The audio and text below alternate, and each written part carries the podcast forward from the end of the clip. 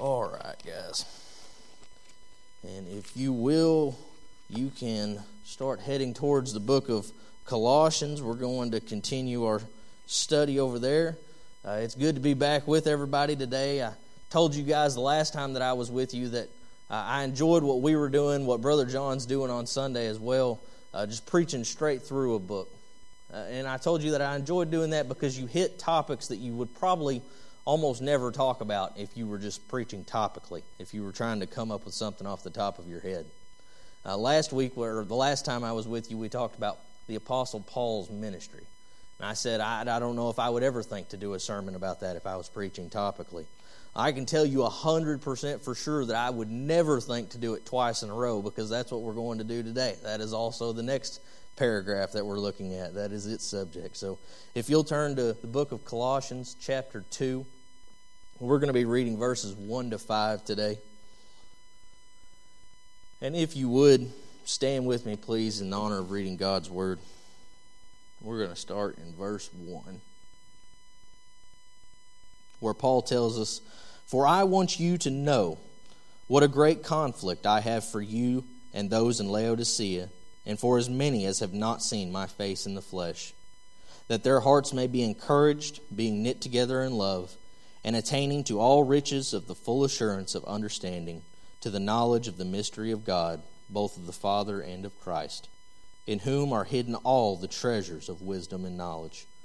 Now this I say, lest anyone should deceive you with persuasive words. For though I am absent in the flesh, yet I am with you in the Spirit, rejoicing to see your good order and the steadfastness of your faith in Christ." And you may be seated. Thank you.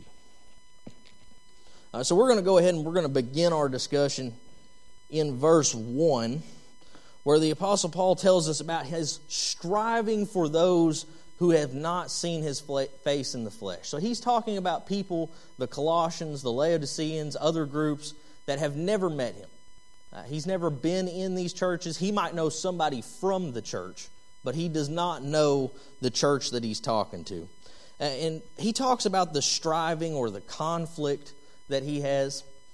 And we've talked a lot about that before, all of the opposition, all of the difficulty that the Apostle Paul had. He's in prison writing this letter right now. But that's really not the emphasis that he has in verse 1. What he's really trying to point us to is the care that he has for these churches, even the ones that do not know them. And he tells us that he wishes that they knew, that he wishes that they really understood how willing he was to go through conflict and struggle for their good. It's no secret, anybody that reads Scripture can see that Paul's job was hard. There were difficult circumstances. There were false teachers. There were people trying to undermine his ministry at every turn. Like we talked about earlier, at this time of writing, he's in prison. He had all kinds of things on his plate. But he is stressing the point here that he truly does care for the Colossians and for the others that have not met him in the past. He says the same thing about the Laodiceans. That's just a church that's right up the road from Colossians. Right? If he was riding to Salem, they'd be in Biola. Right? It's just right up the road from where he's at right now. The Laodiceans are famous for being told by Jesus in Revelation 3 that they're lukewarm. So that's not really something that you want to be famous for. But that's the other group that he's talking to. If you would, I want to go ahead and look at a related verse in the book of Ephesians real quick. Ephesians chapter 6, verse 12. I think this is an interesting point for us. It says, "For we do not wrestle against flesh and blood, but against principalities, against powers, against the rulers of the darkness of this age, against spiritual hosts of wickedness in the heavenly places." So we're talking about Paul struggling for people, working hard, suffering if need be. And I thought it was an interesting point to say, is he struggling against exactly? He identifies that for us in verse 6. In chapter 6, how do we overcome the ones that he's talking about having to struggle against? Whenever Paul talks in many places about the shameful treatment he's had or the conflict that he's endured, we need to remember who is behind those conflicts. He tells us here against spiritual hosts of wickedness in heavenly places, against the rulers of the darkness of this age. He is fighting spiritual battles. And he goes on later in this very chapter to tell us exactly how we overcome those enemies. How do we win those battles? He tells us we are to put on the full armor of God. And I'd love to walk through all of that with you, but that'd be a whole sermon in and of itself. But on the short side of things, he tells them to put on truth and righteousness, the gospel of peace, faith, salvation, the sword of the Spirit, which is the Word of God. How do we overcome those that we're struggling against? Well, we imitate people like Epaphras in Colossians chapter 4, where we're told he struggles on behalf of the Colossians in his prayers, that they would stand mature and fully assured in the will of God. We are called to participate in the same struggles that Paul had, the same conflicts, the same difficulties.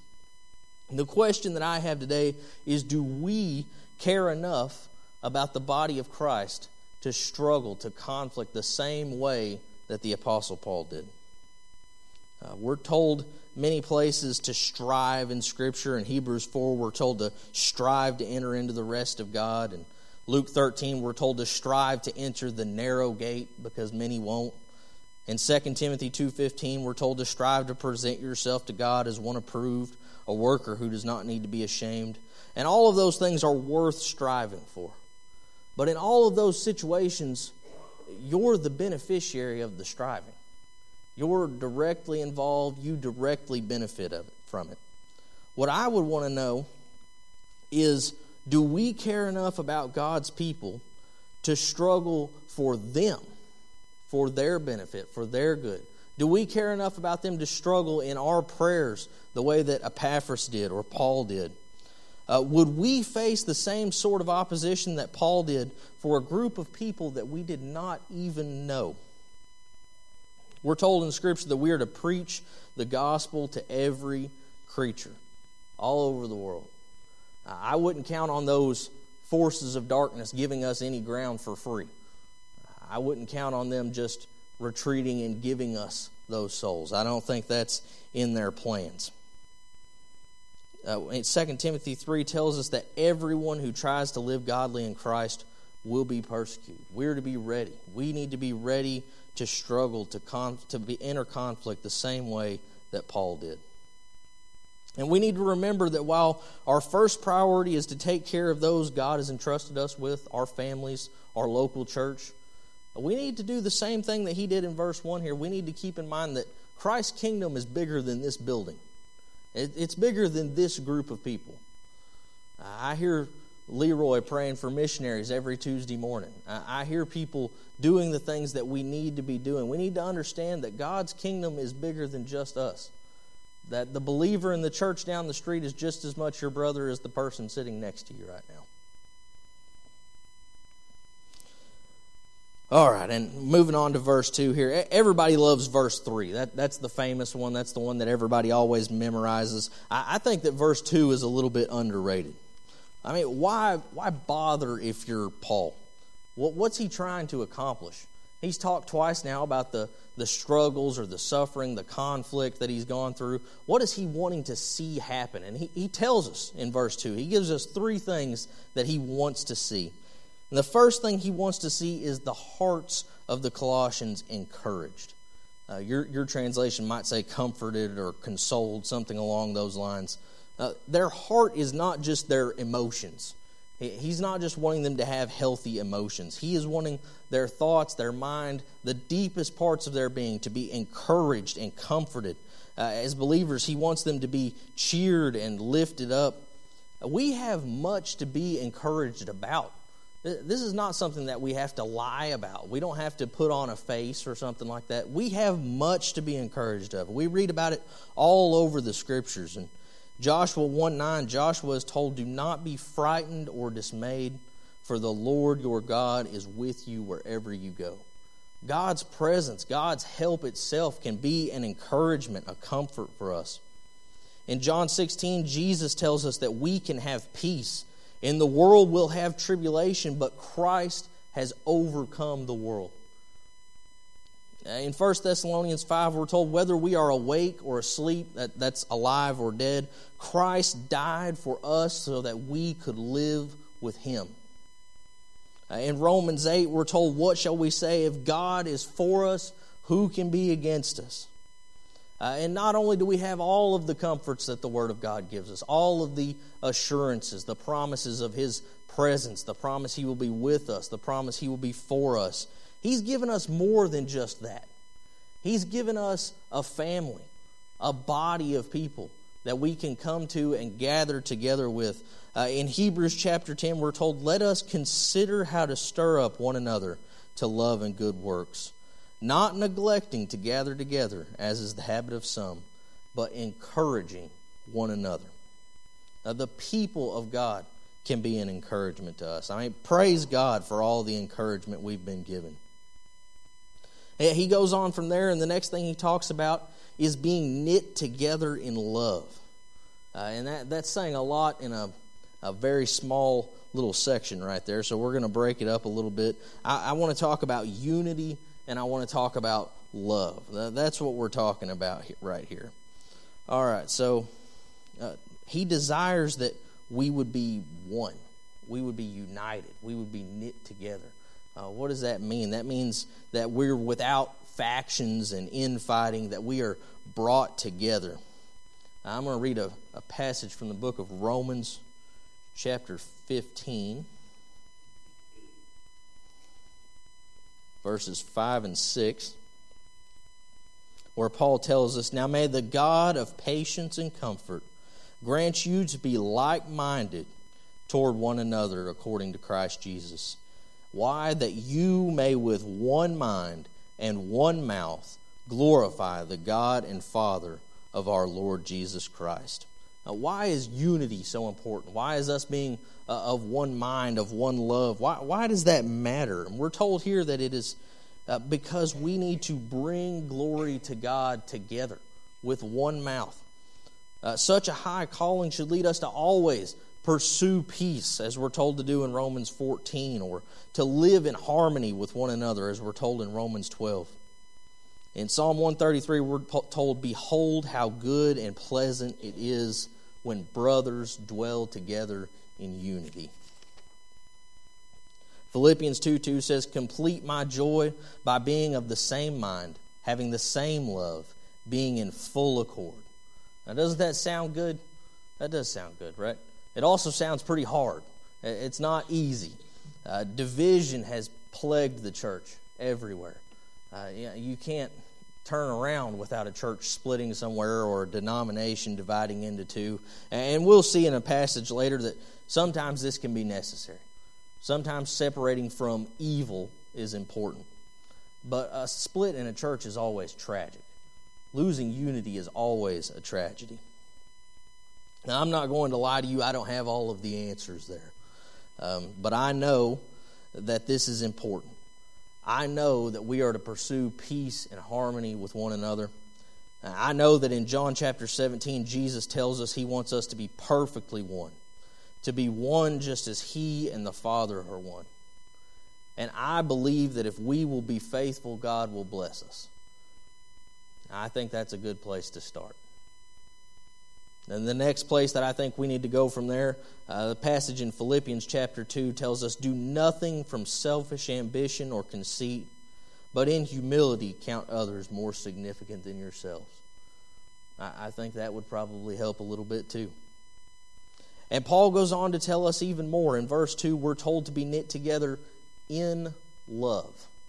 Very important phrase. We're told to be knit together in love. Now, I know that every single sermon, it's just faith, hope, and love. It's all the time. You hear about it on Sunday. You hear about it on Wednesday. Don't tune it out.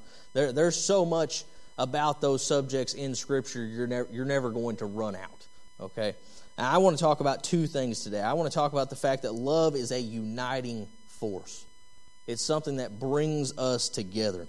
I also want to talk about the fact that it is an atmosphere that as believers we are called to live in. So I've got two scriptures, and this will be pretty back-to-back, but I want to have one for both of those points that I just made. The first one is in Colossians chapter 3, verse 14, which says, "But above all these things, put on love, which is the bond of perfection."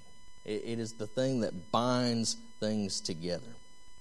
It is what helps us to attain unity.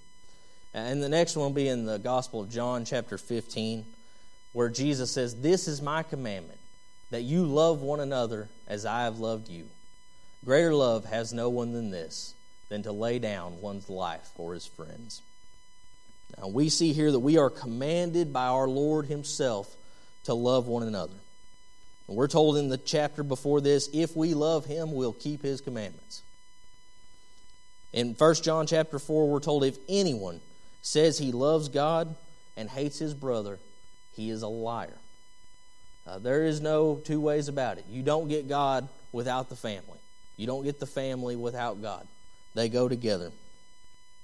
We're told in Scripture that without love we are nothing. It doesn't matter how gifted or talented we are. We are to love like Christ who died for us while we were still sinners. We're told in Scripture to love your enemies. We're told to love one another. We're told to love your neighbor. We're told to let all you do be done in love. Jesus tells us the greatest commandment in Scripture is to love God with all your heart, soul, mind, and strength, and the second is like it, love your neighbor as yourself. In Galatians 5, we're told through love, serve one another. Now, do you think that, have I convinced you, is it important yet? Have I convinced you it's everywhere? It's in every book. I mean, it's all over the place. This is something that we must have. It is essential. And I want to talk just a minute about what does that practically look like. Does the Bible give us a description of what love is? It tells us a lot, of course, in several places. We're told in Romans 12 that love should be genuine. It's not fake. It's not something that you just put on in public. We're told in Romans 13 that it should do no harm to your neighbor. Love does no harm. We're told in 1 John chapter 3 that love is not about talking. It is about deeds. It is about actions. When the apostle tells us, love not in word or talk, but in deed and in truth. But I think some of the most beautiful words in all of Scripture answer this. I don't think that I've ever read this to you guys, but I'm absolutely sure everybody in here has heard it before, but you're going to hear it again. All right, this is 1 Corinthians chapter 13, starting in verse 4, where Paul tells us, love is patient, love is kind, it does not envy. It does not boast. It is not proud. It is not rude. It is not self-seeking. It is not easily angered. It keeps no record of wrongs. Love does not delight in evil, but rejoices in the truth. It always protects, always trusts, always hopes, always perseveres. Love never fails. And Paul tells us to be united and knit together to live in that love. So he tells us he wants us to be encouraged. He wants us knit together in love. He also tells us that he wants us to have knowledge. You'll see in verse 2, after he talks about love, he says, attaining to all riches of the full assurance of understanding. So he wants us to attain the full assurance of understanding, to knowledge of the mystery of God. One of Paul's great goals, especially in the book of Colossians, was that we know Christ. And it says in verse 3, in whom is hidden all the treasures of wisdom and knowledge. And I want to go back, and this might be a little bit of review for just a minute, but we've kind of talked about this a little bit before. Back in chapter 1, if you'll look at verses 9 and 10, Paul says, for this reason, we also, since the day we heard it, do not cease to pray for you, and to ask that you may be filled with all the knowledge of His will, in all wisdom and spiritual understanding, that you may walk worthy of the Lord, fully pleasing Him, being fruitful in every good work, and increasing in the knowledge of God. So what does he tell us in verse 3? He tells us where that knowledge, where that wisdom is located. It is in Christ. He talks about the knowledge of the mystery that we talked about last week. Christ in you, Christ Himself. It says in Him are all the treasures of wisdom and knowledge, something that is valuable beyond imagination. Scripture in many places talks about how wisdom is more valuable than gold. It's better than silver. It's sweeter than honey. We're told over and over and over again the surpassing value of knowing God. And notice he says all wisdom and knowledge. All wisdom and knowledge. He is emphasizing the fact that it's everything. Nothing is lacking. All that we need to know is found in him. How to gain life, how to live when we have it. It is made available to anybody in Christ. And Matthew Henry, one of the commentators that I read, says that the treasures in Christ are hidden for us, not from us. It is something that is available to us all. And along those same lines, in the book of James, chapter 1, verse 5, we're told, if any of you lack wisdom, let him ask God, who gives generously to all without reproach, and it will be given him. Now, it doesn't get any more available than that. All we have to do is ask. It's not only for some special spiritual group. There's no other way to attain it. We're told in another place in Scripture that everyone who hears the words of Christ and does them will be like a wise man who built his house on the rock. We're told in Scripture that God's wisdom in Christ far exceeds ours. In Romans 11, we're told, oh, the depth of the riches and wisdom and knowledge of God. How unsearchable are his judgments and inscrutable his ways. As such, we can trust him, we can follow him, we can learn from him. In Proverbs 3, we're told, trust in the Lord with all your heart and lean not to your own understanding. Now, those treasures are not hidden anywhere else, and that's a very important point for some of the stuff that we're about to talk about in coming weeks. They aren't hidden in the human traditions that he talks about in verse 8. They're not found in the shadows that we used to go through that he talks about in verse 17. They're not hidden in the false humility he talks about in verse 18 or any of the other false teachings that he's going to go through. In Jesus, we find exactly what we need. All right, so go ahead and we're going to take a look at verse 4. Verse 4 says, now this I say, lest anyone should deceive you with persuasive words. Now, that is the first explicit mention of false teaching or false teachers. Now, we're having a little bit of a transition here. Paul's goal is to see people reconciled to God, to see them brought to maturity in the faith, to be made holy and blameless. And all this teaching about Jesus that he's given us over the last few weeks, all of this about him being the creator, the image of God, the firstborn over all creation, all of this talk about how he's reconciled us through his death on the cross, how he has saved us from our sins, all this talk about how all the treasures of wisdom and knowledge are found in him is to keep us from these false teachings. Both the Colossians and us have people who want to deceive us. And I want to make one important point here. If you'll look at verse 4, how do they deceive people? It says with persuasive words. And with that, I want to look at Romans chapter 16. I'm going to read verses 17 and 18. Where he says, now I urge you, brethren, note those who cause divisions and offenses contrary to the doctrine which you have learned, and avoid them. For those who are such do not serve our Lord Jesus Christ, but their own belly, and by smooth words and flattering speech deceive the hearts of the simple. There are false teachers out there. I'm not going to go through and name names right now, not necessarily because I don't believe in naming names, because there's too many names. We'd be here all night.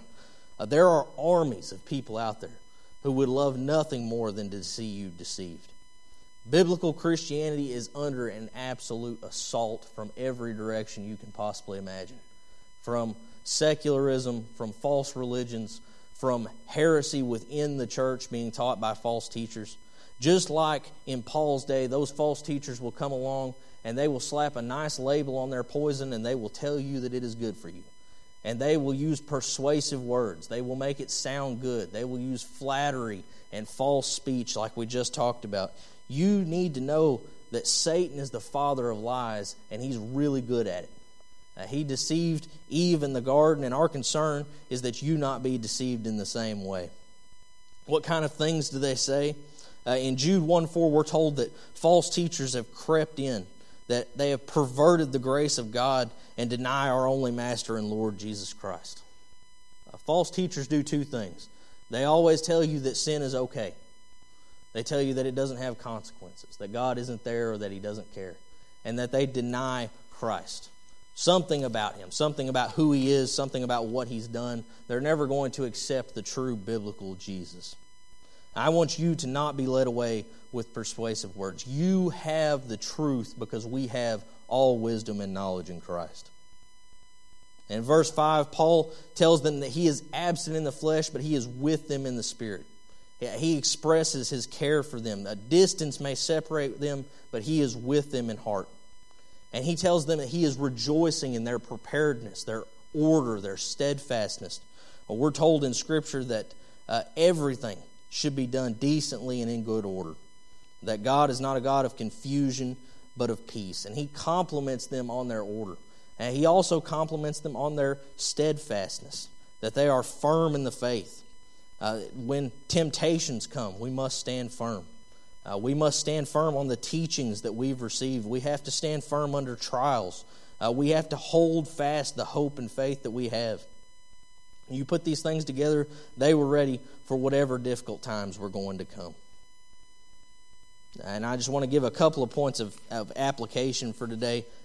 Each of these verses, be ready for conflict. It comes to all of us, and care enough about the whole body of Christ to fight that conflict. Remember the encouragement that we have in God and the unity that we need in Christ. Remember that all wisdom and knowledge we need is found in Him. Beware of false teaching. Even when it sounds persuasive, be ready to test and prove all things. And retain our order and steadfastness. Be firm in the faith, unwavering for any reason. Guys, the Savior that Paul talked about is the same Savior that we have today.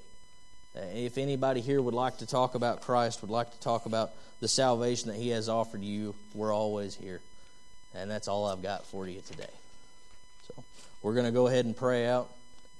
Will you pray us out, James?